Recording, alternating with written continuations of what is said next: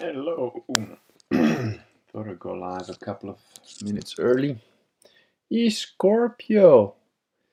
Oh, is this going to be Owen Benjamin related? Well, I'm, just going to have to keep you in suspense there for a little bit. However, E Scorpio, I'm glad you're here. Um, I wanted you to know that we had our first pet, a little scorpion, and I named him E Scorpio. Now, we had him in a little bowl. Um, I had this little bowl. I used to keep all coins from different countries, and um, we put him in there. And then my wife fed him a couple of caterpillars, which he ate. And then we found another E Scorpio, and then another one. But uh, my wife was getting anxious at the fact that oh, they're not eating enough. They're like, look, they're scorpions, you know, and like all gammas, they just kind of sit there and don't do much, you know. Um, they'll eat the occasional caterpillar, but they just sit under the rock. They only come out at night when nobody's looking, and then they like flicker their things and you know move their tail about like they're really dangerous and stuff. But you know they're cute little animals, and uh, but you know she wouldn't believe me, so eventually we let them go. And as soon as we let them go, of course they ran around saying, "I won! I won! Victory!" and they all ran off. I just thought I'd tell you that little story because um, it, it really is true. I, I named him Scorpio. So he's out there. He's free now. He's free. I, I hope he does well. So, um, okay, there's already a dozen, more than a dozen of you. ¿Qué? ¿Qué? ¿Necesita que hable en español? ¿Eh, Scorpio? Tengo un scorpion chino pequeño. ¿Eh? Understand now? okay. Anyway, um, yeah, so the Trinity. Now, as some of you know, of course, Milo apparently ambushed Owen Benjamin with the grifter E. Michael Jones, uh, Professor Rachel Fulton Brown, who I respect quite uh, deeply, and some other guy I've never heard of who claims to be a Catholic, but I suspect Novus Ordo. Mm. They were all going on about the Trinity, and you know, there's people in the chat saying, "Oh no, I don't understand non-Trinitarians." Let me explain it to you. You see, non-Catholics, churchians, Protestants, all manner of heathens, just do not listen. Do not read the Bible. Here's the Trinity. You can time me, okay? From when I say start, you can time me. I can explain the Trinity to you in 30 seconds or less. Uh, so, what you need to do is take out your New Testament. Here you go. This is an interlinear Greek one. I've got the Douay-Rheims somewhere. I've got other ones. It doesn't matter. Take any New Testament. Go to 1 John 5. Yeah? 1 John 5. And then you go to part uh, 7 to 9. But really, you only just need uh, 1 John 5, part 7. Here it is. Ready? Go ahead and time me. This is what it says. For there are three that bear record in heaven the Father, the Word, and the Holy Ghost. And these three are one. That's it. It's in the Bible, right? Good enough for me. Good enough for every Catholic that ever lived until 1958. Good enough for you know anyone that calls himself a Christian that is actually a Christian, uh, i.e., Catholic. You know, everybody else is heretic, heathens, pagans, blah blah blah, Protestants, and you know whatever other manner of nonsense. Um, I have not seen the interview or whatever it was, the intervention with Owen Benjamin, but there it is. You know, the problem with these people is that none of them read the Bible. None of them. They, they haven't got a fucking clue. Uh, the Trinity is simply in the Bible, and Protestants will tell you the Trinity is not in the Bible. Well, it isn't in the Bible if you don't read it. You know, if you never read it, it's not there. That's it. Done. We're done on the Trinity. Now, um, let's just. Uh, there, there, was a bunch of other uh, things, some topics that people wanted me to address, which um, I thought were really quite uh, quite awesome. So um, oh yeah, well, Woolly Ram asked the question, which was, why is the Holy Trinity so objectable to nominal Christians? And my response was, the key word there is nominal, i.e., they're not Christians. They're Protestants, they're whatever, Orthodox or Orthodox, inverted commas, you know, Catholics, inverted commas. These are, uh, they're not Christians. They're, they're people who just LARP at being Christian. They're grifters, liars, deceivers, idiots, morons, you know, it's a lot of those. That's it. Uh, one of the other things was the state of Italian sedevacantism. Um, well, I haven't been here long enough to make a generic statement on the whole country, but uh, sedevacantism is alive and well in uh, in Italy. Um, and I discovered this already in 2016 when I lived in Venice for about a year or so. I um, I attended Latin masses there. I wasn't baptized then, so I just watched and spoke to the priests and so on. Um, I've been to uh, a Latin mass here, a, a proper Catholic mass. Think it was last week. I didn't get a chance this week because there's a lot of stuff to do on a farm. Um, even if you are a warlord by nature, you know, I just don't have enough slaves. I mean, loyal servants. Uh, I mean, serfs. You know, peasants. Peasants. I need more peasants. Um, so I've got to do quite a bit of stuff myself. Um, but um, yeah, it's you know it, it's doing well. There are almost any city in Italy has a sedevacantist priest. Uh, you know, you're probably within at most I would say a couple of hours at most, but I would say probably an hour drive from um, a proper Catholic mass anywhere in Italy. So it's doing quite well. Uh, the um, the main um, church in Italy is the Instituto Mater Boni Consilii, which is located actually in the town where I was born, Turin. That that's their headquarters. Um, so yeah, the state of sedevacantism in Italy is pretty good. Uh, you know, the average Italian is unfortunately as uh, generally not nowadays, at least, uh, as uneducated. Not as not as the average American, because I mean, uh, you know, you, you're talking bush people from the Congo when you're comparing Americans to Europeans. You know that the, there's just uh, aren't Kurgans immortal designated peasants? Well, you know, uh, I've got to say that my little um, my little enclave here has got some very loyal, extremely loyal, hardworking henchmen. Um, I, I, wouldn't call them peasants. They uh, they have they have they have worked themselves into full player character mode. You know, if, if even if perhaps originally some of you might have thought, oh, he's got some NPCs. No, no, no. These guys have gone full blown player character. They're awesome people, um, and they contribute in a way that is. Um, that, that you really cannot replicate digitally online or whatever. Like that there is nothing like meet space uh, real you know working together loyalty building something together. It's it's awesome.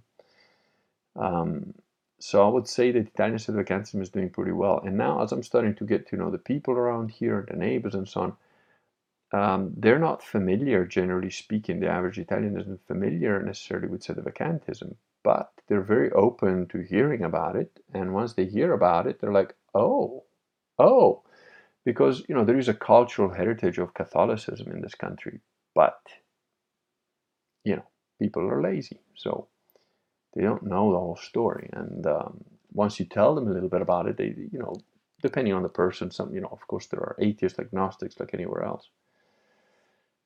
Um, one of the other questions by Chad, which I think is probably in the uh, in the chat. I'll, I'll get to. I, I, see there's a couple of gammas. I'll, I'll get to you guys. Just give me a second. You know, my loyal um, my loyal immortals come first. And Chad asked that maybe if others have this problem too, what to do if you can't find a nearby mass after trying LuxVera. LuxVera is a, um, a website that lists all the Sedevacantist churches around the world. You can find a link to them on, it's, it's just easier for me to remember, canon188.com. And if you go there, it's on their first, that's the first thing you see. I think they've got a link to the LuxVera website, which updates pretty frequently. Um, so my my answer to that is what do you think that somebody who wanted to be a christian or catholic in the year 200 but lived nowhere near a, a christian you know, he just took up and started acting like a Catholic, like a Christian, started reading up about it, started understanding what it was, started trying to find out about it. So, again, if you want to save yourself a bunch of time, here you go. You know, again, I know, you know, there's a couple of gammas in the chat, so now they're going to call me a grifter because I'm showing you this book and whatever. But really, what this is, is 530 pages that will save you a few years of um, searching because everything I say in here is referenced. It tells you where I got it from. It tells you where to go to find the bits that explain to you what real Catholicism is, that explains to you why sedevacantism are the only Catholics left, and you know so on. It's it's really pretty straightforward. It's written in the same style as Believe, which um, seems people seem to enjoy because it's not a dusty old tome. It's pretty, uh, you know, punch in your face. You know, there are some bits that you might have to slug through a little bit. I certainly had to slug through chapter two, I think it was, which was the um, the detailing of all the heresy in the various, not all the heresy, of, of some of the heresy in each of the Vatican II documents. Um, to list all the heresy in the Vatican II documents would probably take about three volumes of that size. But I certainly listed at least some of the direct heresy that was present in each of the 15 documents. Um, there is one document that doesn't have direct heresy, Inter Mirifica, but so that, that was a bit of a slog to write. Um, some people have sort of said, oh, well, you know, that part was a bit, you know, just. But I've tried to make it interesting. Even when I talk about the heresy, I try to make it fun and whatever. Um, and you know, it's a reference book. Like most of my nonfiction books, like The Face on Mars, like Systema, they're reference books. They're, they're stuff that I've spent years figuring out, and then I compile it into one book to save other people time, money, and effort. Really, that's that's the nature of it. So if you want to learn about sedevacantism, that's the in-depth book. If you want a quick two-hour read, then get Believe. It's like nine bucks, ten bucks, something like that. I think it's free on uh, if you've got like Prime or something. I don't know. I it's I I'm terrible at the marketing of all this stuff. But uh, let me quickly catch up with the. Ch- oh, sorry. First, my immortals. They come first. These guys bothered to sign up on the Telegram and whatever. So. Um, another question that was Is SSPV like SSPX? Yes, they're fake Catholics, they're pretend Catholics. Um, oh, there was uh, a, you know to, to the question that Wooly Ram asked, which is what why is the Holy Trinity so objectionable to nominal Christians? There was a response, which is quite a good response, which says, um, I think it comes from the same place as the desire to be Freemasons or Knight of Columbus, secret knowledge, secret clubs, secret superiority complex. The phrase vegan athlete comes to mind. and he continues with a very interesting question, which is also Kurgan may, maybe talk about the allowance of some vice.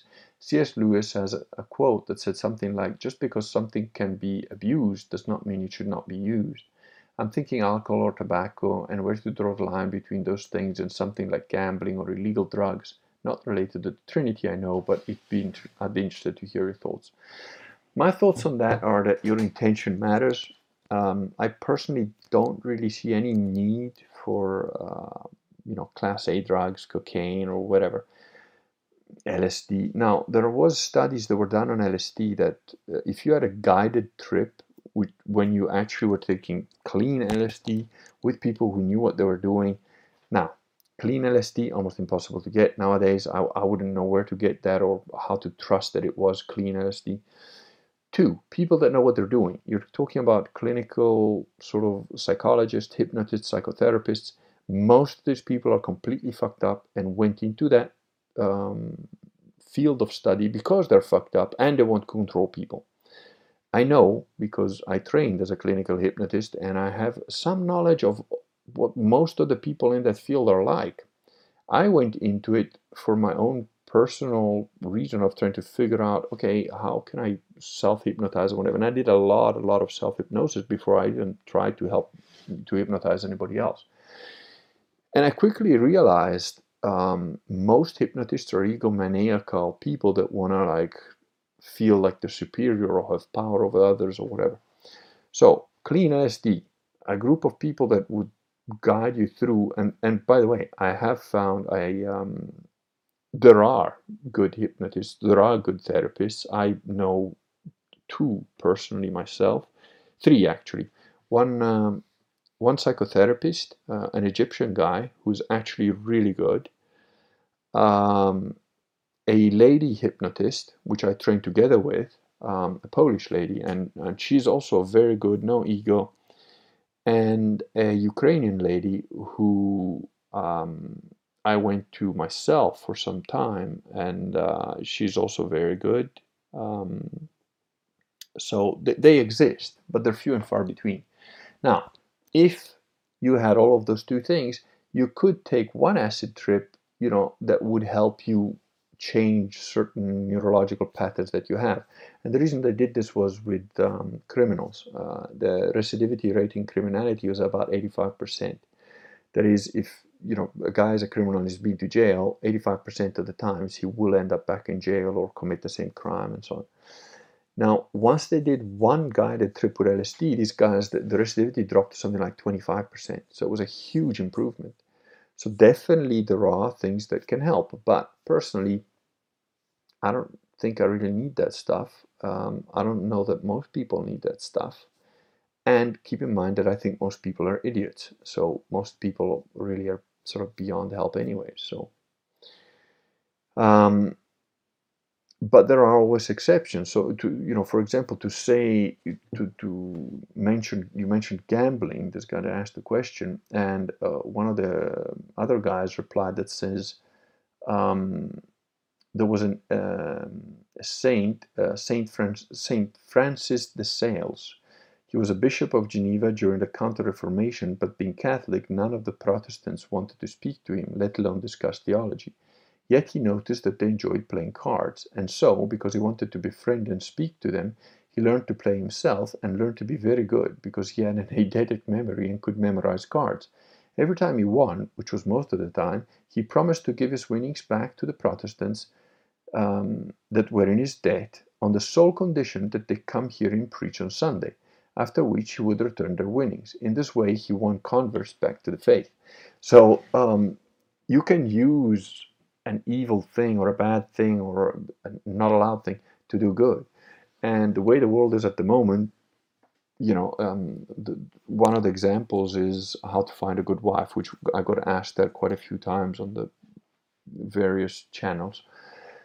And I, I, did a video on this before, I think it was number 26, and I did another video, I think number 36, on a similar topic. And you know, I say, look, in, in today's current climate, if you're going to be a religious Catholic guy that says, oh, I won't have sex before marriage, and there's need to be proper courting, and I first need to uh, be introduced to this lady, have a chaperone, go out with her for a few months without any physical stuff going on, meet her family, see if she's suitable and all that, and then you know get engaged and then get married and then have sex you're going to die a virgin. Likelihood is very high that you're going to die a virgin now my personal advice which goes counter to theology catholic thought canon law what a priest will tell you is basically look try to pick someone who is not you know a crack horse selling it for $10 on the corner but get a girl that you know you like, that you get on with, that is that you you know you you you're okay with, you're compatible with, and then you know I exaggerate a little bit, but I basically say bang her, find out her name, find out if you get along with her, then meet her parents, then maybe get engaged, then maybe get married. But you know, bang her first, make sure she has plenty of orgasms so that you know she's hooked, and and then you can direct her to Catholicism. And there's a lot of people that disagree with me that say, oh, this, that, the other. But I have a lived experience that tells me that you can do that. And I know other people that have done that. The ones that say, I'm going to be a virgin until I get married, they're still virgins. They're 45, they're not with anybody, and they're not going to be with anybody. So, you know, people say, oh, but that goes against the rules. Look, again, if you're a Protestant and you're 2D thinking, you're an idiot. Okay? Or if you're a Catholic and you're 2D, 2D thinking, you're an idiot. I mean, I had some Catholic people saying, well, you should never lie. So, in, yeah, I'll give you guys a minute now that I'm back on. Uh, just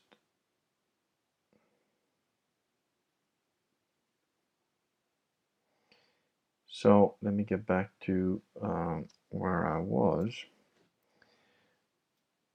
Yeah, so we're talking about this um, this bishop who learned how to gamble and win, and then he'd force the, he'd ask the people that he won that he'd tell them and give them his money back if um, they would come listen to him preach, so that he converted a lot of Protestants back to the faith. So yeah, the, there is you know, and then I made example of um, finding a good wife, which is you know bang them first and then you get married and lead them to Catholicism. Uh, which again, you know, oh, it's sinful, it's wrong, blah blah blah. Look, again, I'm not a 2D thinker, and the way I see it, if you're a Catholic, you're you're a soldier behind enemy lines. We are in the domain of the enemy. So you've got to win. You've got to do what it takes to win. There are different people that think different ways. There are different personalities, different attitudes. You know, some people are martyrs by nature. Um, they're few and far between. Most people are cowards by nature. But um, you know the the fact is that if you are in a, in a fight, win. You know who you're fighting for. What are you fighting for? What's acceptable to you to do for love? You know, and I'm thinking. You know, eh, there are people that, uh, like um, Irenaeus, one of the very first saints, uh, he walked for a year to Rome to get eaten by lions and he said, "Oh, I hope they chew all my bones because you know that will prove to people that I'm a proper Christian, that Catholicism is real." Uh, the saint whose name I took, um, who is the patron saint of butchers, uh, the plague and epilepsy, and I, think it, no, sorry, epilepsy and warriors. Um, he was a captain of the guard of the of the emperor in the east, and uh, they were busy torturing Christians, and he saw their resolve so strong that he said, oh, I'm converting here and now. Now, to lead back to that other question about, oh, well, what if I can't find a proper priest here and then? That guy didn't have a proper priest there and then. They were busy torturing Christians, and he converted on the spot by saying, you know, I'm I'm one of these guys now, and they killed him. You know, they tortured him to death too, and he didn't relent at all, and he was the captain of the guard. Now he is a saint. Um, why? Because you know, baptism of desire counts, uh, baptism of blood counts. So there are more than one ways to skin a cat, and you know, you might think that oh, giving up innocence so I don't lie is is acceptable. It's completely not acceptable, completely retarded, and any real priest will tell you that. And in fact, real priests did tell me that and uh, you know to and and others to correct the, that that person I was talking about. Um, but uh, I think that dealt with most of the questions that um, I had here. Oh no, there's one more. Uh, there's one that says, I'd love to hear about evil, what we know, what we can't know from the Bible. I find evil hard to comprehend as well as its purpose being here. I'm still shocked after learning about narcissistic personality disorder, dealing with those people, and concluding they uh, they are the, the, they are or there are the wicked children of the devil. Well, you see, evil uh, I've explained in Believe. It's a short little book, um, and it's explained pretty well there. Ultimately, evil comes down to free will. If there is no possibility to disobey, then you don't have free will. If you don't have free will, then you're not a living creature, you're a puppet, you're a robot.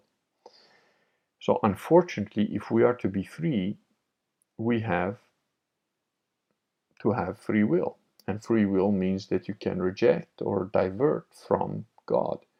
Now, if God is love, perfection, truth, justice, and so on, any diversion from that will lead into error, will lead into some form of evil. And uh, we are not the only beings with free will. The angels clearly had free will too, and a third of them rebelled, led by Lucifer. So, as a result of that, and because you know Lucifer is a pretty powerful being, um, and so are some of the, the, the, other fallen angels with him, it is quite uh, understandable that there is indeed a lot of evil in the world, especially since um, this is under their domain. You know, the, the earth is considered to be under the domain of Satan.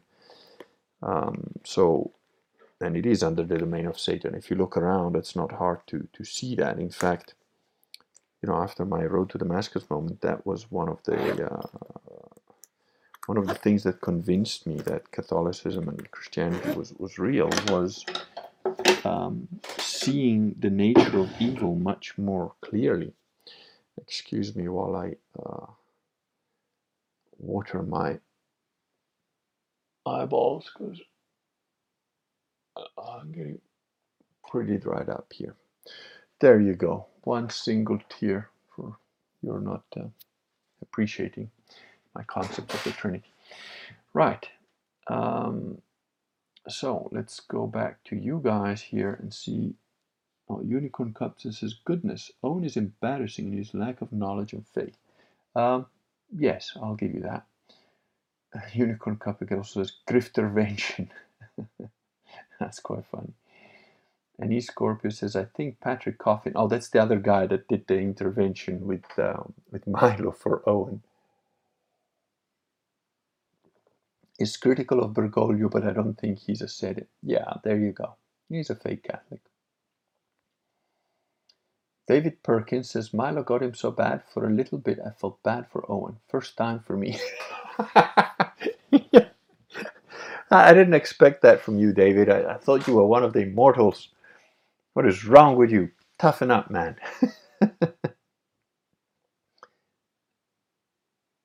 and okay. And Unicorn Cupcake says Owen is Kamala Harris when confronted with tough questions. I guess there was a lot of um, loud laughing. Uh, Nicholas Flores is enjoying the streams. He's just laughing. Unicorn Cup says, I'm a Christian, but I'm going to change the rules to fit what I want to believe. Then, no, you're not a Christian. Precisely. And um, I'm surprised this is coming from a, uh, from a from a gamma. But yeah, that's exactly why I'm a celebration because the rules, the rules, they're written down. It's not that difficult. Read them.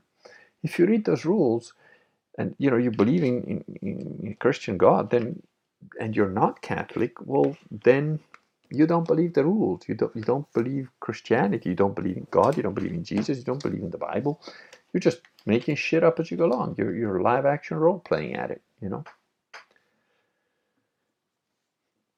And Scorpio, oh, that was when uh, Scorpio was talking about me not having enough peasants and the immortals being peasants. No, no, the immortals are like barons. Think of me as the king of the Kurganate, and you know, the immortals are barons who need to get their own serfs and so on. Um, Tom Mastroianni says, What's your take on Opus Dei? I suspect they've been trying to get their medal count to surpass that of the Jews in the Grabler Olympics. What are your thoughts on this organization? Uh, totally corrupt, Novus Ordo, Freemasonic mm, scum. Uh, again, I don't know why you guys are confused. Anyone that assumes or pays lip service to or doesn't outright go against Bergoglio and all the fake anti-popes, anyone who says, well, Pope John the Paul II was a good guy, he was Polish. No. Anyone who does not reject everything connected to Vatican II and all the anti-popes connected to Vatican II and all the fake clergy connected to Vatican II, anyone who doesn't do that is simply not Catholic. It's not difficult. Pope Pius XII was the last legitimate pope. Everyone after that, fake popes, Freemasonic fake popes. And any clergy that doesn't reject outright everything connected to Vatican II, all the documents of Vatican II, all the people who promulgated Vatican II, and all people who continue to teach Vatican II are themselves heretics, non Catholics, not Catholic. Very simple. Oh, but what about recognize and resist? Not Catholic. What about SSPX? Not Catholic. What about SSPV? Not Catholic. What about Opus Dei? Not Catholic. Are you getting it yet? If you're not a sedeprivationist, you're not Catholic. End of. It's very simple. It's not difficult. If you don't know the reasons why, either read my book, buy the, the there you go, it's in the background somewhere. You can maybe no, it's on that side, so you can't see it. But by the Code of Canon Law of 1917. Read it. It's not that difficult to understand. If you're Novus Ordo, you are not Catholic. Douglas Jones. Hello, Douglas. Douglas is, a, is an aspiring immortal who's uh, who's actually thinking of, of joining the Kurganate, I think.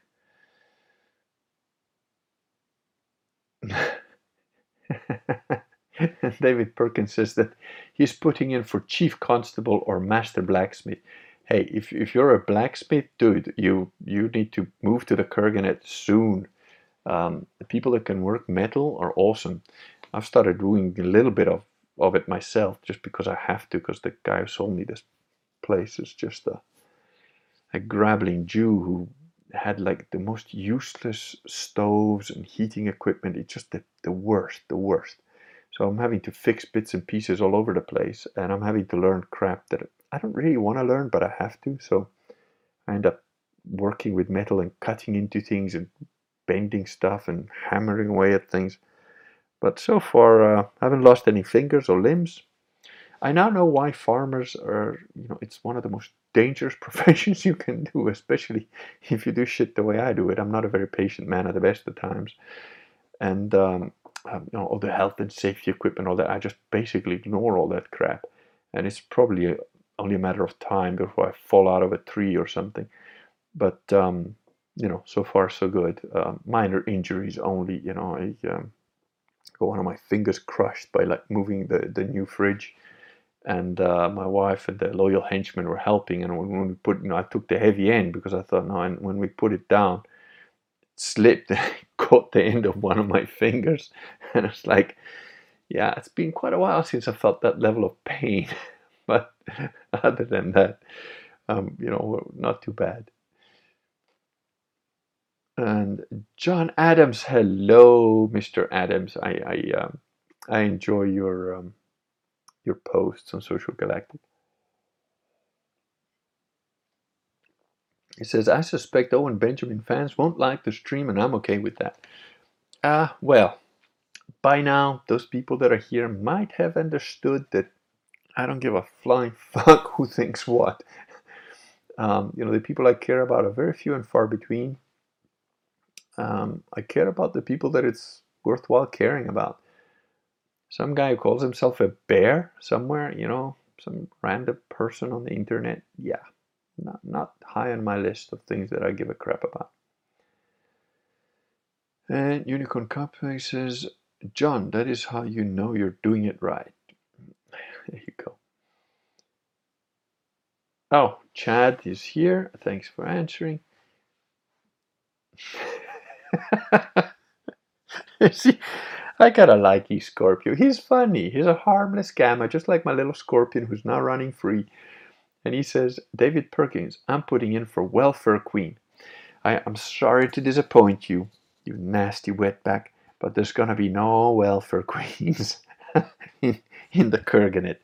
First of all, because the only welfare we will have is the charity of your fellow Catholics.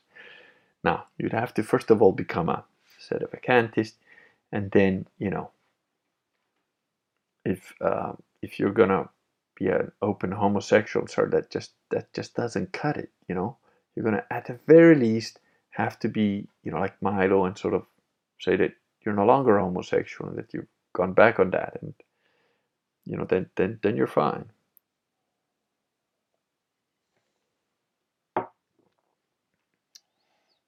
Uh, Nicholas Flores says most people there are fucked up.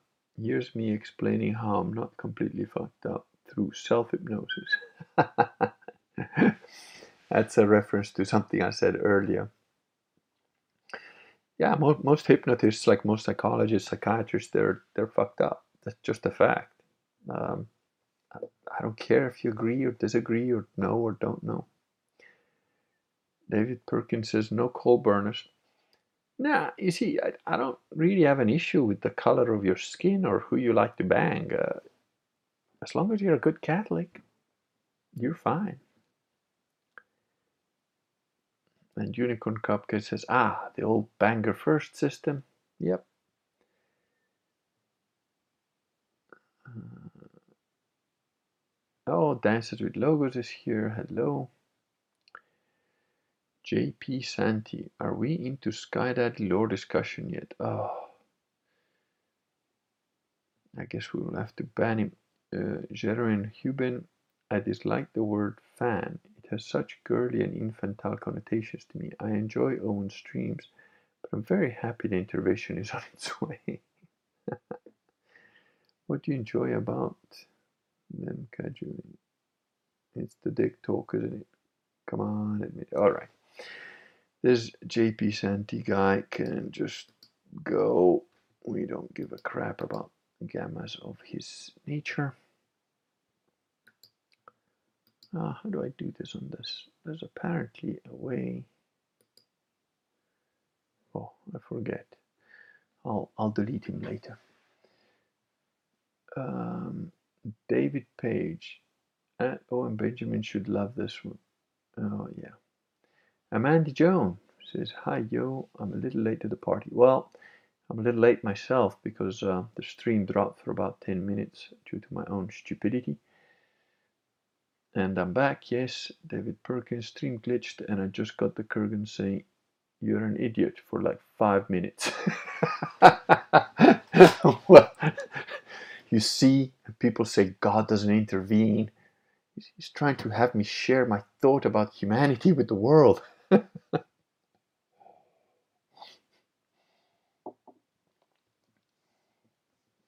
What is your confirmation saint name? Oh, it's um, the, the my saint is got two different names. So let me just um, patron saint of warriors and epilepsy and a bunch of other stuff. Um, right, let's see if that works. It no, see, no, that's not it. So it was. It wasn't just him. It was him and um, um, his wife as well. His wife encouraged him, you know, like when um, because eventually they burnt him so that there would be nothing left of his uh, of his body. But she managed to get um, one of his hands was left in the fire, so she took that and sort of ran away with it because um, um, she um, she was about to get married off to one of the other uh, politicians or whatever of the uh,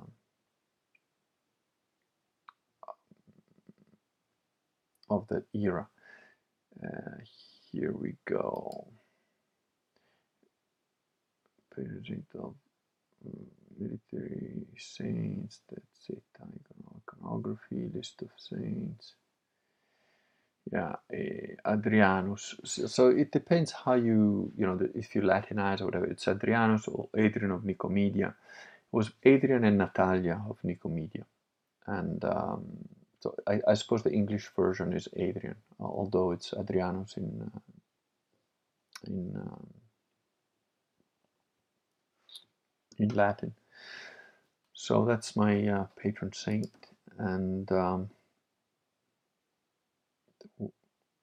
uh, man Hugo says the wife and I can't wait to move from the U.S. We planned on Idaho, but now we're ready to head to Italy. Thank God for blood right citizenship. I don't think real Catholics do the confirmation name thing. Uh, no, it, it's with baptism. Uh, so when you get baptized, you can choose a patron saint as a, as a name. Uh, my wife took Joan of Arc and I took Adrianus of Nicomedia. So, uh, right, where were we? Uh, still 27 of you. I'm quite impressed, especially since I dropped out for about 10 or 15 minutes. And uh, right, let's see if I've got any more commentary on that. No, let's see.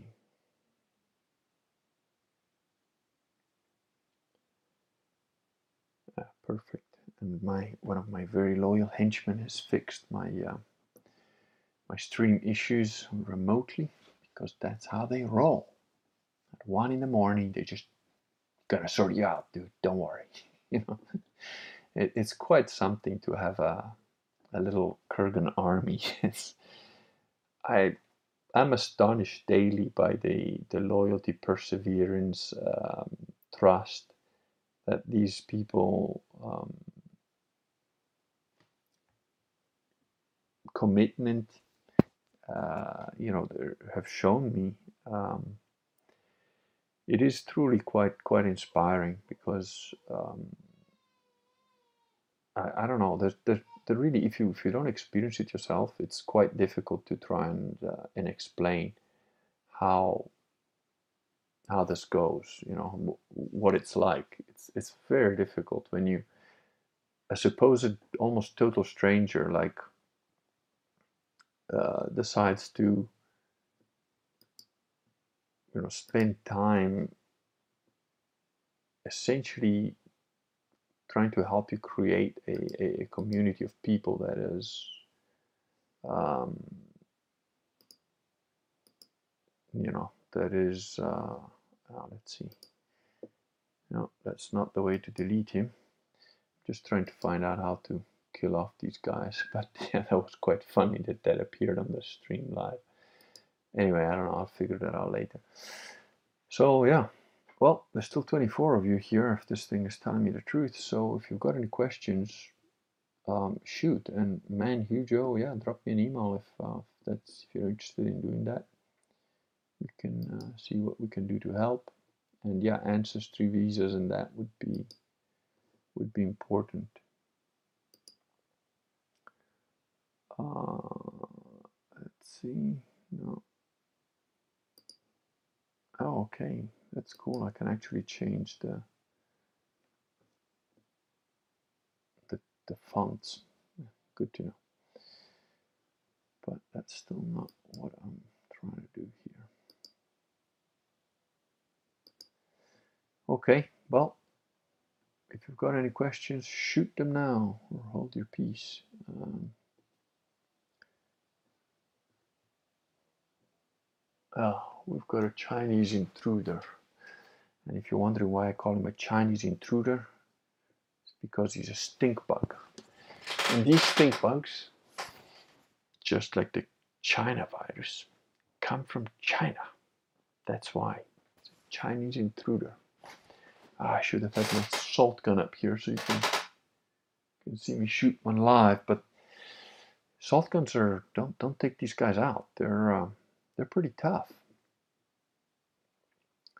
Did I answer your question on Opus Dei? I had to drop out for a little bit to help with the kids. My God, Tom, wake up. Yes, yes, I answered it.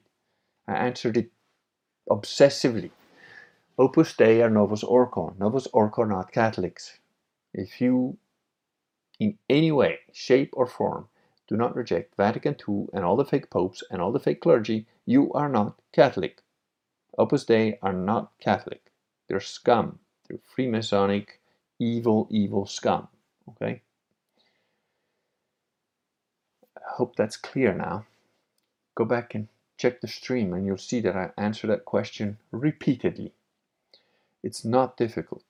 If you are not a sedeprivationist or a sedevacantist, whatever you want to call yourself, you are not Catholic. Okay? If you do not completely reject the fake anti-popes from the 28th of October to the present day as fake antipopes, and if you do not reject all the fake clergy that does not reject them, you yourself are a heretic and not a Catholic. That's canonic law. Okay, I didn't make that up. That's just how it works.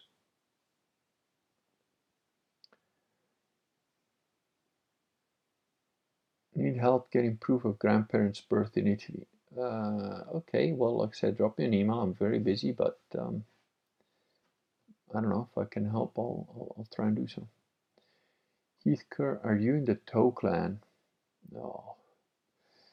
All right, we just have to ban some gammas because my most loyal henchman is indisposed.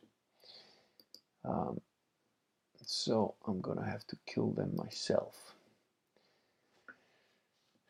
Nothing quite as tiring as having to shoot your own peasantry, really. Let's see, uh, kill the salmon this one, otherwise we get echoes, I guess. Yeah, and then we go here. All right.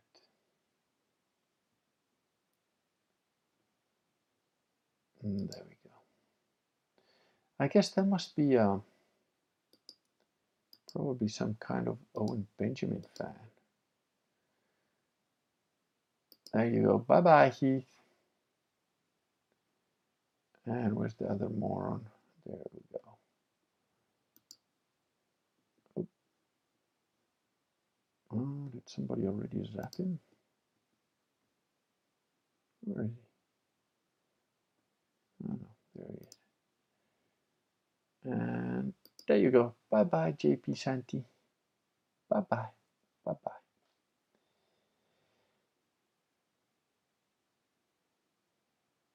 Oh, we have a, serious question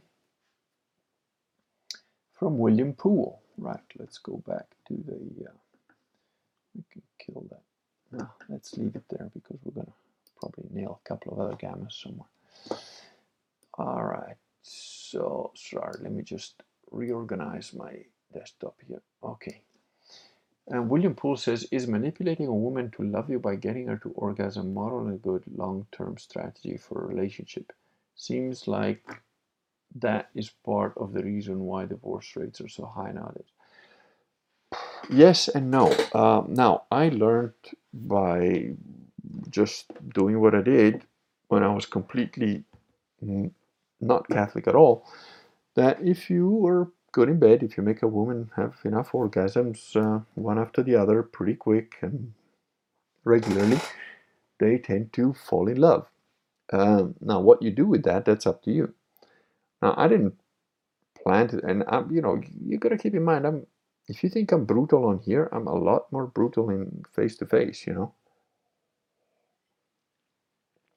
I have never really deceived a woman to like going into bed with me or anything and and there's been several more than a few occasions where i have just outright told a woman like look i just want to bang you you know? It's not going to be a relationship. Uh, might just be a one-time thing you know? Might be a week-long thing. I don't know.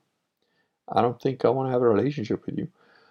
And they still went for it uh, whether they went for it thinking, oh, it's going to be fun, whether they went for it thinking, oh, I'll change his mind, whatever, I don't know. But I did notice that if you had, uh, you know, decent sex with them, then they would think that they've fallen in love. That doesn't mean they actually have fallen in love. They've fallen in some deep orgasmic lust, which they confuse with love. As do men. You know, men confuse all sorts of things with love. They confuse beauty with love. They confuse um, again, really good sex with love. They can confuse a whole bunch of things with love. Um, it's not necessarily love. So I don't know. You know, it's it depends on your intention. I wasn't Catholic at all when I was doing that stuff. So I, like I said, I learned by trial and error. I wasn't. Um, I wasn't trying to make them fall in love. You know, and the ones that I fell in love with, which again were very few really, um, I usually fell in love with potential rather than than actuality. You know, the, the, the the women that I did fall in love with certainly had a lot of potential to be good wives, but that wasn't necessarily always activated. And in some cases, at least in my, my first wife's case, She's a great human being. She's a very nice person. I'm still very good friends with her, but just was not compatible for me to be my wife. You know, I needed certain different things, and she needed certain different things. And although we were compatible physically, you know, even emotionally in many ways, but um, in other ways we, we just weren't. Um, so if you are already a Catholic, then your intention should be clear. Your intention should be clean. You know, before I got baptized, one of the very last, I think it was, yeah, maybe one of the last sort of relationships before before I got together with my my my actual wife, um, was a girl that was nominally Catholic. She was a good girl, you know. She'd only had like two or three boyfriends, something like that and um, and we spent some time together and whatever. And we we did end up in bed, but I didn't. Um, you know, I, I did stuff to her. I made her feel good. I made her have some orgasms or whatever. But I didn't partake. I didn't actually have sex with her. I didn't penetrate her. I didn't do any of that. And I did that on purpose because I was like, no, she's a good person. And if I do to her what I know I can do, by when when I have full blown sex with someone, then she's gonna get hurt because I'm just looking and I'm kind of trying to figure out what it would be like to be with someone like like that. And she was a good, relatively Catholic, quite a strong believer. Um, but just wasn't gonna be right for me. I thought, you know, I felt, like, you know, let me just look into this. But I, I and and ultimately I, I you know decided no she she wouldn't do and I'm glad I didn't have sex with her because then that would have would have kind of trapped her into a kind of thing that wasn't real for her. So um, yeah. Um, so I don't know let, let's say I was whatever 26 now and I was a Catholic now how would I go about it? I'd pick carefully you know, before I, I started to, you know, before I, I really went for it, I'd, uh, maybe I would have sex randomly or whatever with a girl that I thought might be it. But I would try as quickly as possible to figure out is this gonna is is there potential here for marriage? Is there potential here for kids? Is there potential here for a serious thing? Or is this, you know, oops, okay, she was pretty, she was really cool, she was funny, and we got in bed. She was even good in bed, but then actually I realized, oh shit, no, I can't be with this person. And then when you do realize that, get out, you know, get out of there. Shit happens, you know, life is complicated. It's not a, you know, two plus two is four all the time sort of thing. I hope that answers your questions, William. if it doesn't, mm, ask me again. Unicorn Cake says that Kurgan is the white Kevin Samuels. I have no idea who Kevin Samuels is, so I don't know if that's an insult, a compliment, or, or what. Perhaps to obscure a reference for this group. There you go. Definitely. Is that the guy that makes the beer? I have no idea who Kevin Samuels is. But I guess he's some cool black dude. Yeah.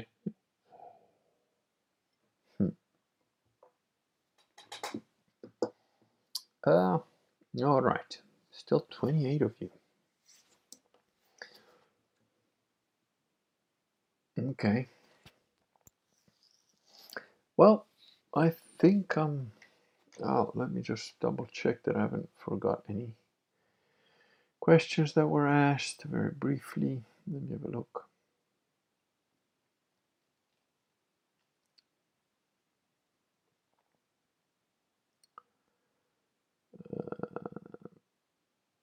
No, I think I have.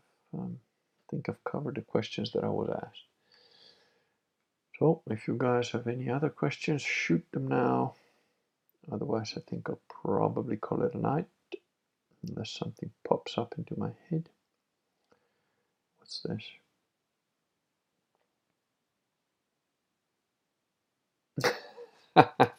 That's a message from one of my loyal zealots. uh, you know, I, I, did say I, I truly I do I, I do love my my my zealots my uh, my little Kurganate enclave of zealots who are all sedeprivationists and they're uh, they're awesome. And he just says I love my fellow zealots here too. I was in my bed about to sleep and then I was out of bed to solve that problem. And he was he is. Awesome awesome guy. So um, yeah, and, and, you know if you haven't if you haven't lived in a in a situation where you can experience that level of uh, camaraderie, brotherhood, sort of friendship, it's uh, it really is invigorating. Um, I dare say that even someone like E Scorpio could benefit from that sort of a thing. Um, you know, we, we we might be able to cure E Scorpio of his gammonness at some point. I I I quite like the the Scorpio character. He's he's um, I, feel as the Kurgan, I'm a bridge between the gammas and the uh, what are the other guys? Alt-right white supremacists, although they're not all white, whatever they whatever you guys call them. Oh, why would anyone be dumb enough to follow you? I don't know, Truth and Downfall. Why the fuck are you here? Why are you dumb enough to be here and, and be on this chat? I guess you must be another one of those kind of bear people. Bye bye, bye, bye. Ah, it's been quite a. I, I don't remember the last time I banned three people in a row. Um, that was early days. In the early days, I banned a dozen of these fuckers um, for uh, you know for weeks on end. Uh, but yeah, guess they didn't get the memo. I don't give you people warnings. You're just gone.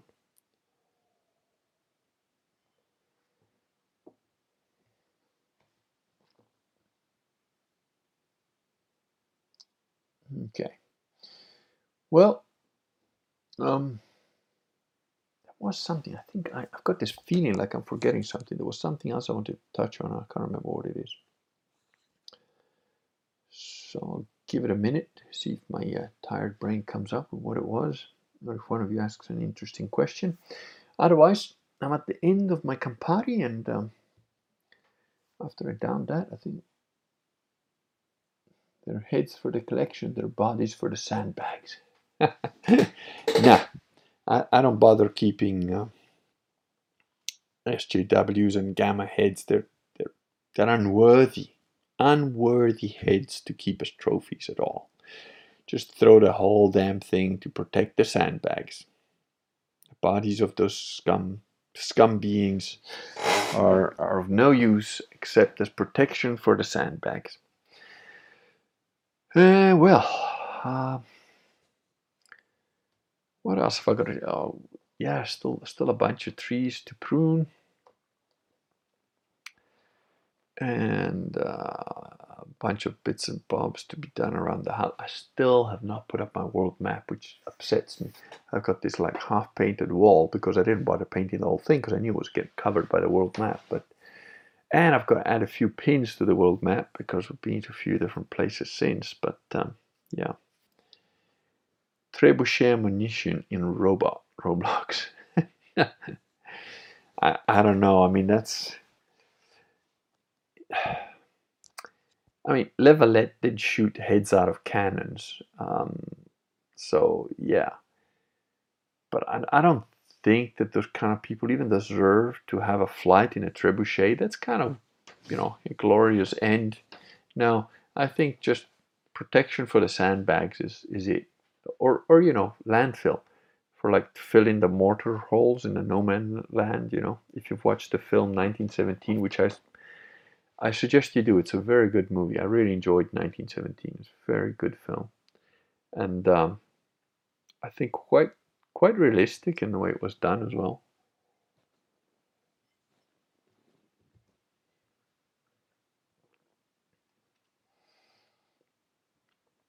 But yeah. Okay, well, that's it.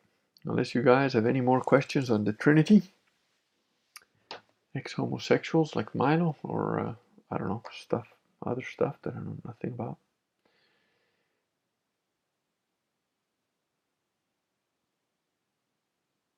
Oh, Elise Von Hoff says, Love your enemies. Uh,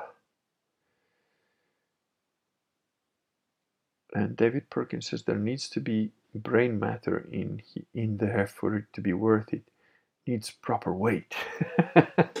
there you go. Well, actually, in order, you know, I, I can respect an evil person. I can respect an enemy. You can respect an enemy. You don't have to. Um, but I, I don't respect these kind of like morons, you know, like flat earthing idiots. Uh, I, I don't. I just don't respect them at all. It's the similar thing like, you know, some retarded Protestant that says, oh, sola scriptura and once saved, always saved. I have zero respect for people like that. You're too stupid for me to like waste, you know, 10 minutes of my life on, on trying to educate you. You're worthless as far as I'm concerned.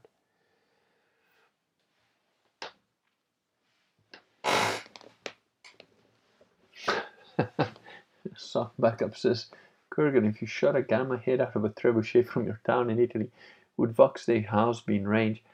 Probably because gamma heads are void, you know, they're empty, so they would probably fill up with air and just float about. They've got a lot of hot air from the bullshit they talk, so it would just gently continue into the ether. Um, who knows? It could end up in the middle of the Pacific.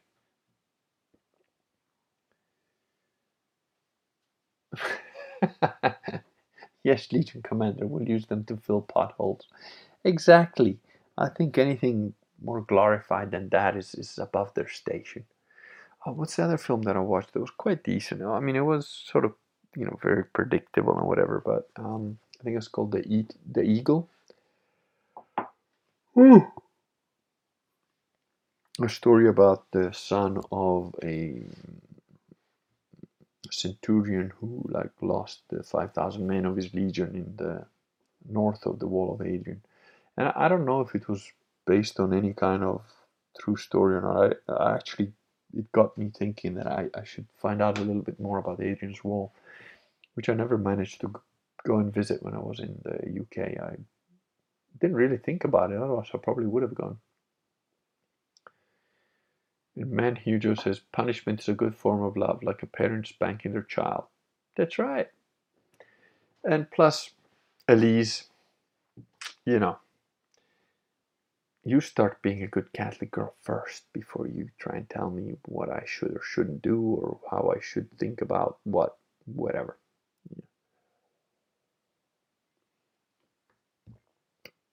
Beam in your own eye and all that.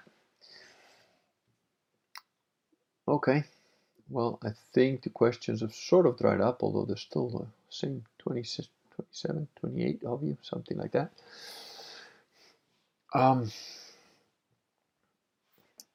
are all the gammas just silently sitting here?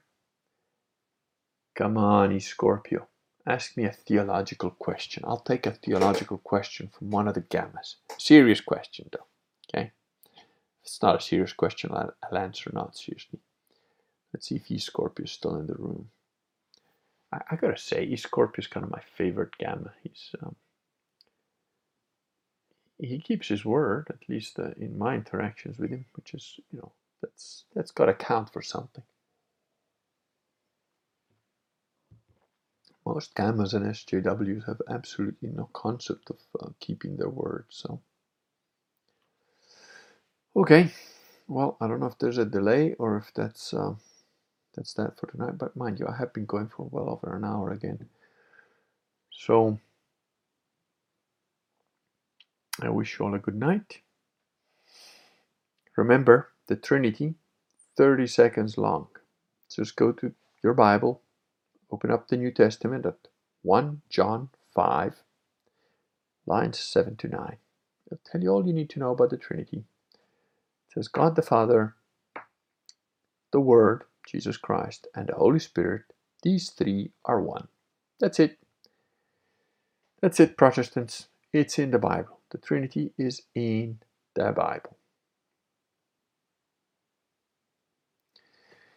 David Perkins says, I've got one, but it's complex, so I'll ask it somewhere else. No, no, David. No, we don't shy away from complex questions here. Go ahead and shoot. And Elise Verhoff says, Good night. Good night to you, Elise. Come on, David. Bring it out. And if it's too complex, I'll just tell you I'm tired and I'll go to sleep anyway. What is the Catholic doctrine on bastards? Mm, not sure what you mean by that.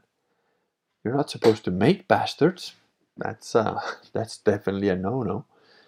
But um, someone who is born a bastard, as far as I understand, um, doesn't have any guilt. Um, I am reminded, though, because I have read the whole of the canon law book, there are references to something about.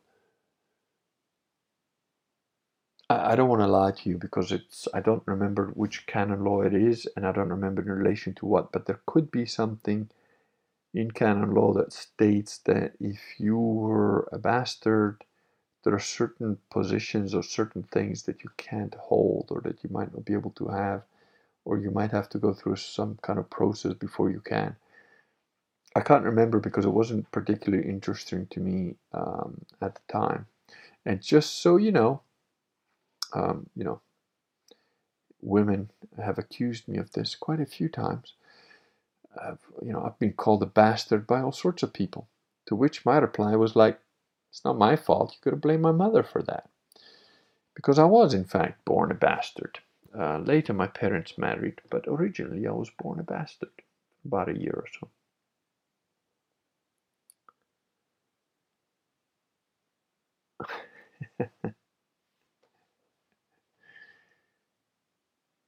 Come on, David. You've gotta phrase your question now, somehow. Man Hugo says, I always enjoyed the prots that do believe in the Trinity but not purgatory because it's not in the Bible. ah.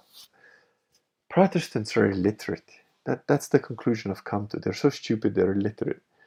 It, of course, purgatory is in the Bible. So is the Trinity. You know, like Protestants go, Trinity is not in the Bible. Uh, yes, it is. Like I said, 1 John 5 7. And if you want to carry on, you can also read 1, uh, 1 John 5 8 and 1 John 5 9. And purgatory, yeah, it's in the Bible. Says it in there that you will all be burnt in the fire, tested, purified. What do you think that means? And do you think that you, you right now, you, whoever you are, watching the stream, as you are, do you think that you have the right or you should be allowed to walk into the perfect, pristine presence of absolute love, absolute justice, absolute truth, beauty, honor. You think that you, as you stand today, have the right to infect that perfection with your scummy, dirty, filthy, oil covered, grease covered, turd covered philosophies, mind, body, etc.? No, no, of course you do not. And uh, I refer to the, the little book, The Cloud of Unknowing, who generally refers to us throughout it as we are but a blot of grease and filth in a sewer, you know? And, and people who are not Catholic who don't understand Catholicism sort of think, well, that's really harsh. There's Catholic guilt for you. Nah. Do I look like I feel guilty to you guys? Proper Catholics, the, the so called Catholic guilt, that, that's a churching thing.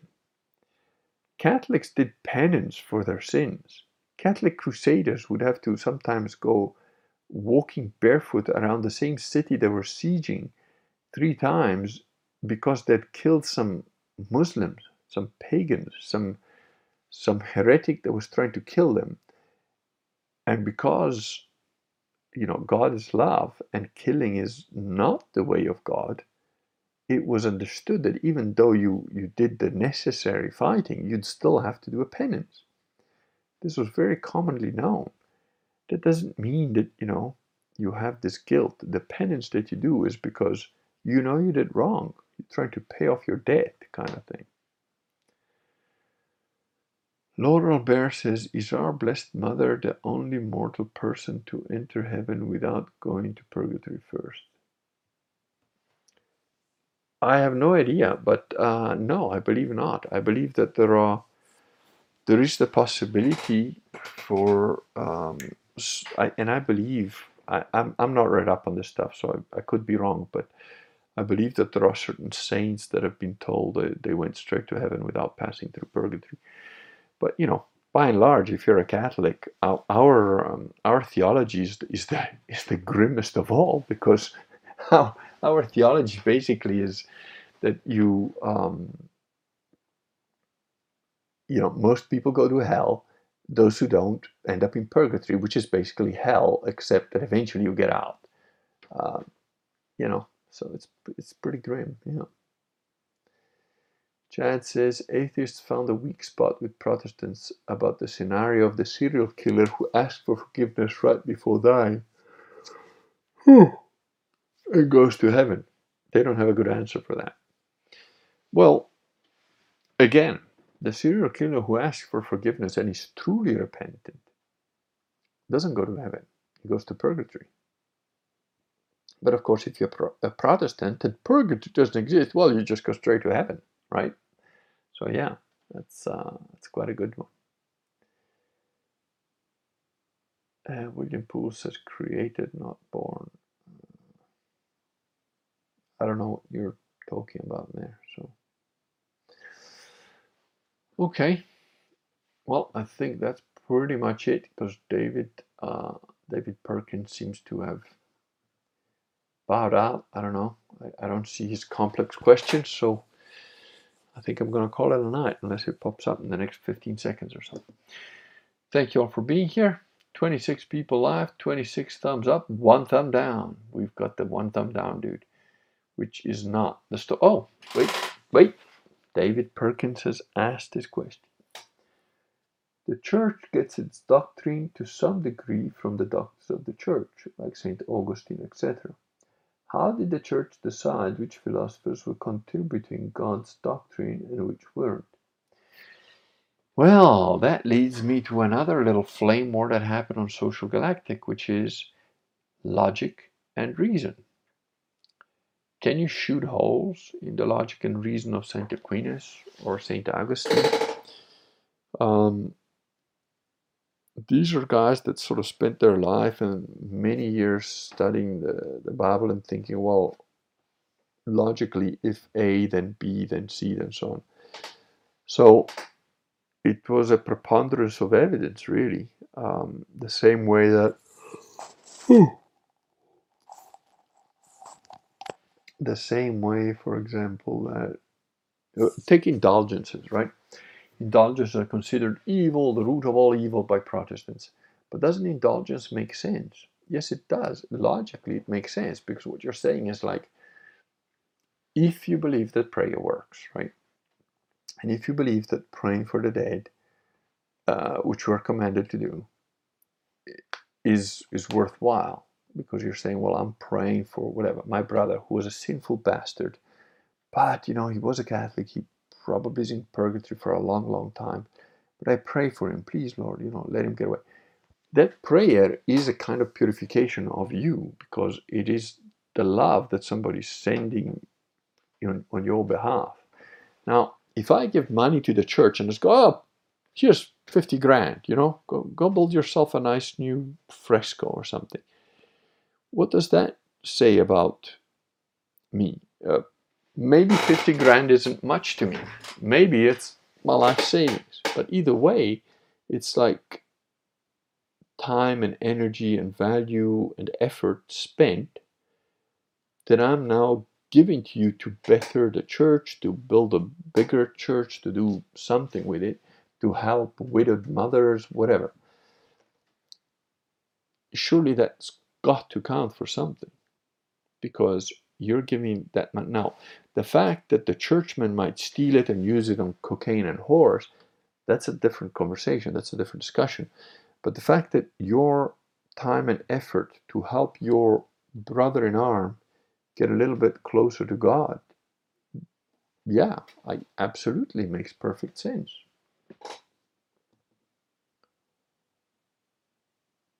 Uh, Manhue just says, I think martyrs get to skip purgatory, but I could be wrong. Uh, yeah, I don't know.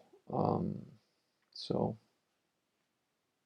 and William Poole is going on in his cryptic Gnostic style, created from sin. I don't know what you're referring to, dude. What's the Catholic doctrine on bastards created, not born, created from sin? Okay, so what? We're all created from sin. Original sin applies to all of us. So, all right, I'd, um, I'd say that's it. Um, thank you all very much, and I wish you all a very good night. And thank you for uh, coming here. Uh, William Poole is Satanism behind the pedophilia networks like Epstein's? Well, yes. Does Satan drive people to want to defile children because they are closest to God? Yes, and also destroy innocence. Um, you know, Satan hates human beings. He hates a passion. He wants us to be humiliated, degraded, and whatever to the nth degree. So, yeah, I mean, you know, if you have kids, I can't imagine somebody wanting to do something like that to a to a child, to a baby. You know, mur- murder, torture, mutilate, rape little children. It's like it's beyond sick. People like that, I don't believe are in any way redeemable. I would literally burn them at the stake, and I would sleep like a baby. I, I could literally watch people like that burn alive seeing their eyes boil out of their head. And I would just be like, "Mm, yeah, good. Where's the next one? You know, they're scum of the earth. I mean, little kids are so like cool and innocent and like, you know, just natural. I mean, I, I look at my kids, the stuff they come up with, it's hilarious. it's like the little Viking has learned to, um, you know, he, he's a generalist, very much like his dad. He starts big picture and then goes little picture. So once he learned the word, like when he first learned the word, the word dad, every man was dad. Then he learned, okay, there's a difference between dad and man. Okay, your dad, everybody else, man. You know, and um, he still does that with the, the mommy thing a bit because, you know, he maybe because he hasn't seen as many women. I don't know we, we went to the post office today and there was a queue and there was a lady there and he goes he, he like go you know he was running around and stuff and I was chasing him and then he came up to this lady and he goes mama. And I was like dude you want to change mom? Like she's right there you know she's gonna get upset if we change to this one. And the lady laughed you know and um, and he just like carried on. But today, the other thing that he's learned another couple of words is like ready, you know, and like uh, my wife says, okay, it's ready, you know, come to dinner or come to eat. So he came in after we'd been out to the playground and stuff. Today was a good day, you know. I like I th- thought, that fuck it, I'm not gonna do work today. I'm just gonna go to the playground, play with them, whatever. And we came back, and he was like, "Daddy, ready." It's like, "Oh, you want to eat? You want you, you want some yum yum?" He goes, "Yes." Okay, what do you want to eat? And he like points to the cereals. Shreddies. Okay. Then he has a bowl of shreddies, and then he goes shreddies, and like my wife shows him the shreddies again. He goes, no, no, mommy, no, mommy, shreddies. And there's like two or three different cereals, and he's like, he wants a different cereal now, but they're all shreddies to him. And then she she picks the right one, puts it in his little bowl, and he's like, yes, shreddies, mommy. you know, it's like how could you be so stupid not to understand which shreddies I meant? You know, it's, it's hilarious. But it's logical in his mind because he, it, it does make sense because it's well, it's all breakfast stuff. You know, it's all the same cereal crap. I mean, just give me that one. You know, the one I want. you know, it's, it's quite um, it's quite funny the way he goes about things, and he is uh, he's very observant. Like my kids are very observant. He's learned to like undo the you know his belt on the on the on the pram. And he's too big for the pram anyways. I mean he's not even two yet but he's like huge. So he's, it's like his feet like stick out. And but the other day when we had to do like some paperwork and stuff and we had to wait in a queue for like about an hour. And he like learned to clip and unclip his own belt which is quite difficult because it's got like three different parts. And as soon as he unclips it he's so big and heavy he like sort of slides down. So he kind of like has to pull himself back up and then like oh, find how to clip the thing back in, and um, and he did it for about 15 minutes straight. My daughter was the same when they learned something. Like uh, my daughter was like, she learned to do steps with my dad. She just grabbed his finger for an hour. She just went steps up, steps down, steps up, step down, steps up, step down for an hour solid, no break. And then after that, she could do steps. And yeah, I don't know. My, my kids are kind of weird like that. And the, the little one, she's awesome. She's the best. She's got such a cool character. She's always happy, always enthusiastic, genuinely enthusiastic. As soon as you look at her, talk to her, she's like, ah, oh, great. And today she had the first time in a swing, you know, so we put her in the swing and just gently like swayed her. And I, I, I filmed her with my wife's phone. And she was like, ah, ha, ha, you know, the, the, her little laughter. And she's so chubby as well. She's going to be huge as well. She's, she's like six months old and she's like 10 kilos. She's even grown even faster and more than the, the, little Viking. I'm kind of worried because she's a girl, so I'm kind of hoping that slows down soon.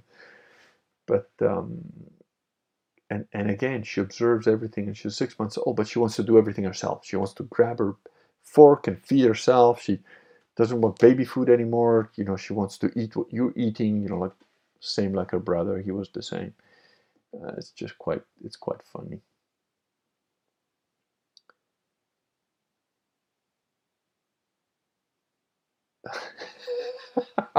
and David Perkins says, Mexicans do the same when they can't do English. Millennials too. Very cute. that's that's very fun. Where's he, Scorpio?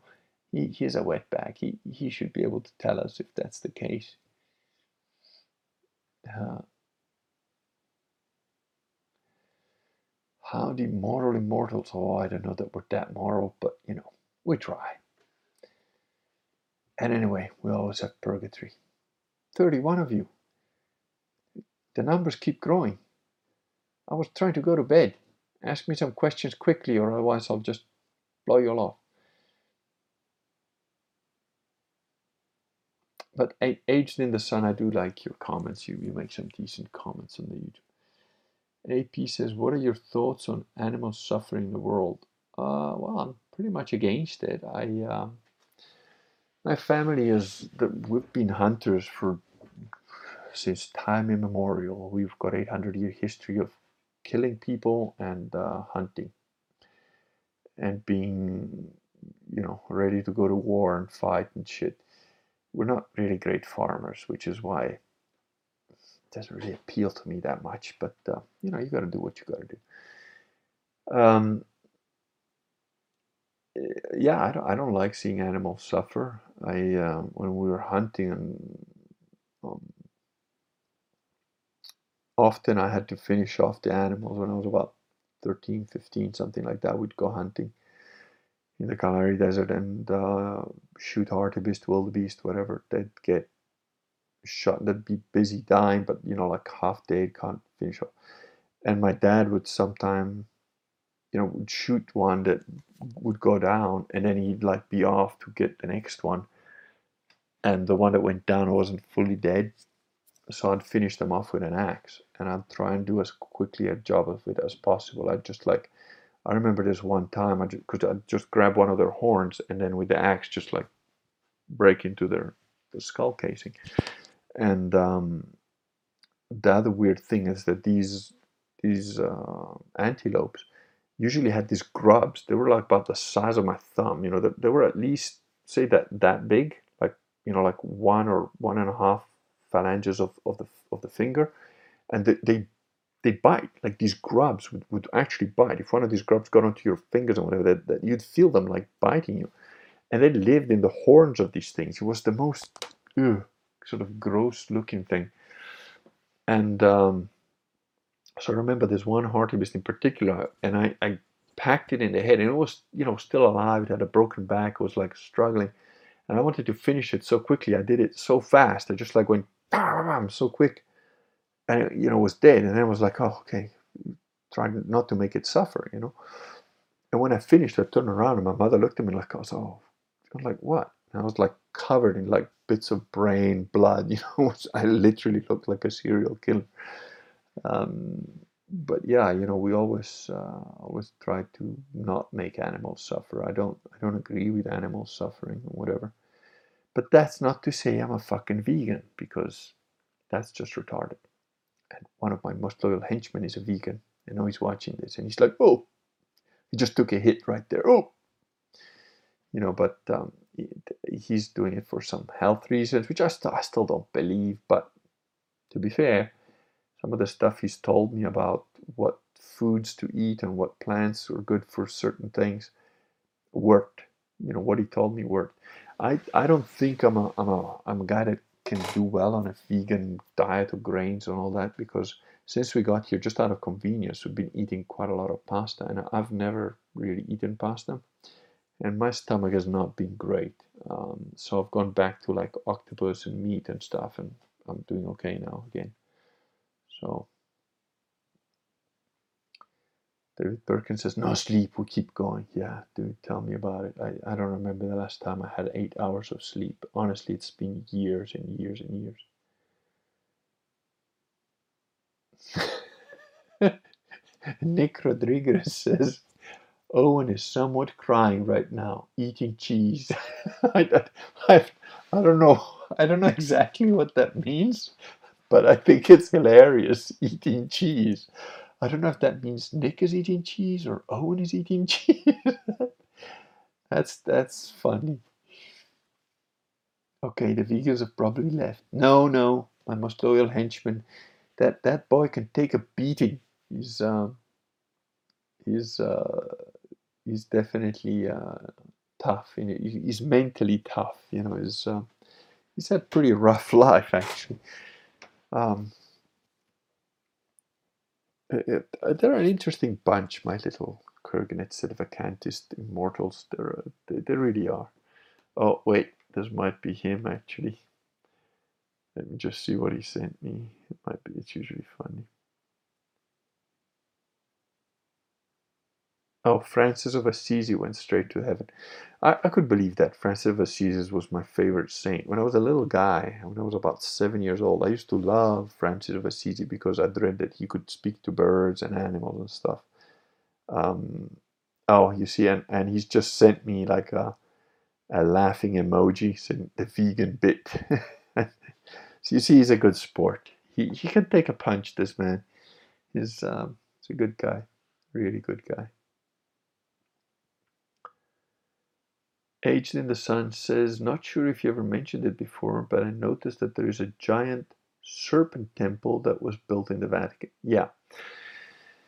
Ah, there is a little bit of a perspective uh, issue in the it like looks like a giant snake from where the pope sits um, so you could say oh well you know there's a little bit of a perspective issue and if you look at it from the side it doesn't look like that but yeah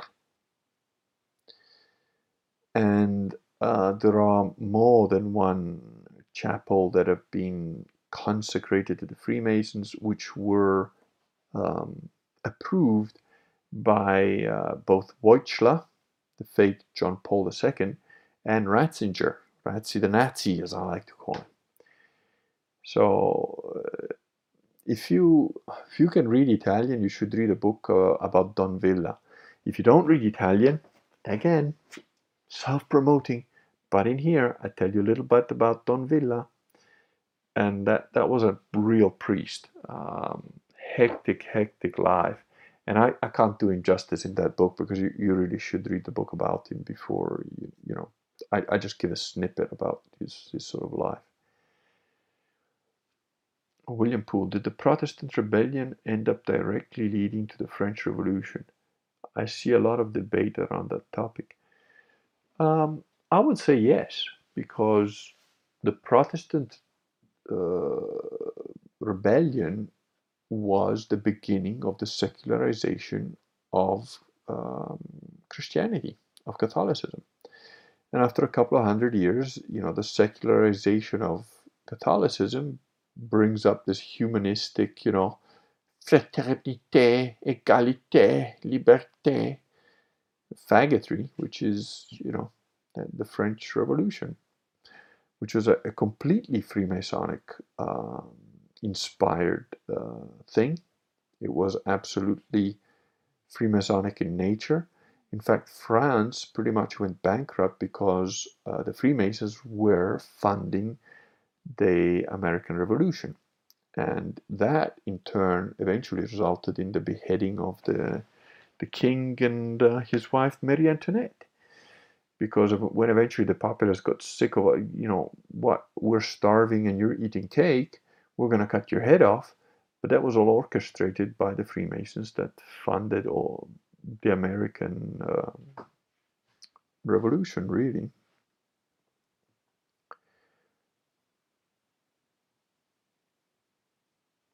and LS16 has wasn't the serpent used for a symbol for healers, doctors, thinking doctor, EMS, veterinarian symbol. Yes, but you also have to keep in mind that in Revelation we're told that the whole world will be fooled by magic. And the word for magic in Greek is pharmakeia.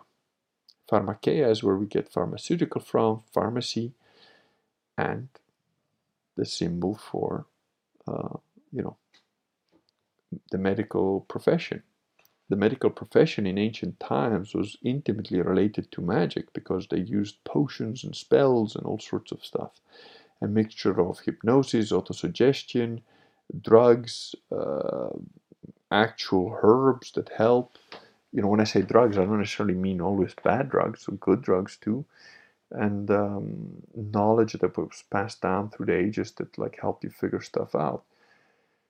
Um, you know, so the, there was a connection between medicine men, i.e., shamans, i.e., witches, i.e., those guys, and magic. And, well, if you look at what's happening now, pharmakeia is definitely trying to kill you all off with uh, fake non vaccines. The Chinese intruders kind of bugging me. I don't know if you guys can hear but there's a buzzing and it just landed somewhere. Chinese stink bug. I need a better salt weapon because my salt shotgun, these guys are like armored. It takes about three or four shots to like stun them, half kill them. Even if you shoot them directly in the face point blank, they like survive it. So I need my uh, my invention would be something that shoots a tiny little bullet with like a super big scope, so you can just like figure out exactly where you're going to hit the insect and it's like a magnifying glass. So you have to kind of know the the biology of the insect like flies have got like a couple of different hearts and stuff. And, and you shoot this little bullet that just you know you have to hit the animal in the right the right shot to like kill it dead.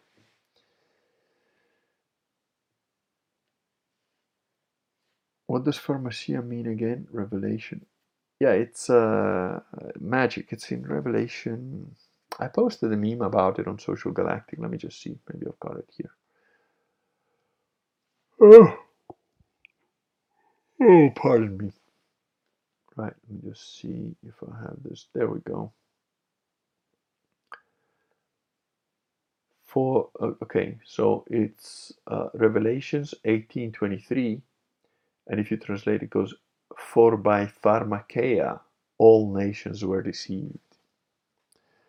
Pharmakeia meant by magic or sorcery, um, but it is intimately related to pharmaceutical, medicine, and so on. Again, Greek interlinear, that's that's your go-to if you want to really understand a little bit more. Hermes staff, isn't that the symbol? Yep, that's right. Salt trebuchet. William Poole says Varg, I don't know who that is, has said that America has always been a place for European rejects, malcontents, lowlives, and other undesirables. Is America gamma land? Kinda, pretty much. Um, I mean, if you, if you look at it, the average American is a fat idiot who thinks he's the greatest thing on earth, and on pretty much every level. Um, when an American tells you can do this, that, the other, it's you know they they fall far short of their uh, of what they profess to be able to do and what they profess to be able to take care of, what they profess to be able to achieve. Not always, of course, there's always going to be exceptions, but in essence, yeah, I, I find Americans to be blustering idiots. Um, you know, but every nation has got its downfalls. If you if you really want to see a my take on the different nations, you you have to go to BitChute and look for the Kurgan channel and look at. It was video 114, but it got immediately taken down by by YouTube because some fat American complained. So um, you'll have to go on BitChute for that. All right, well, I am tired and I am going to go to bed now. So there's 33 for a second, then you drop down to 31. Freemasons confirmed. 30 thumbs up 2 thumbs down. Thank you all very much. Um, I guess we had the usual thumbs down and then one bear somewhere. But um, we've got a far better propaganda wing than fulfillment department. Okay. Yeah. Well, yeah, LS16 says that the Americans have got a far better propaganda wing than the fulfillment department. That's a, you see, that's a self-awareness. That's that's like when I say that the average WAP, the average Italian, is just a posing fucker, because they are. You know, the, like I said, every nation has got its downfalls. But that's it for tonight. Thank you all very much and good night and I'll see you soon because I'm quite enjoying the streams of late and if I ever finish pruning all those damn trees I might actually have some more time. So good night. Thanks again.